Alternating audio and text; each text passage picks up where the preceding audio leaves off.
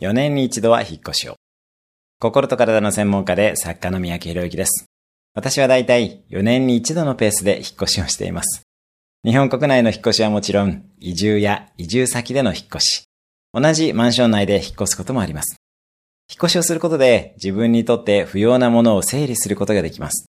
当然、物を整理するだけでなく、人間関係やライフスタイルも整理することができます。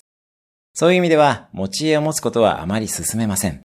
持ち家を持つなら、投資物件として持っている物件にたまたま自分が住んでいるくらいの感覚がいいでしょう。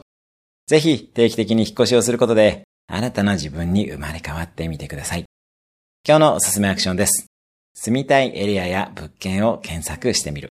今日も素敵な一日を。毎日1分で人生は変わります。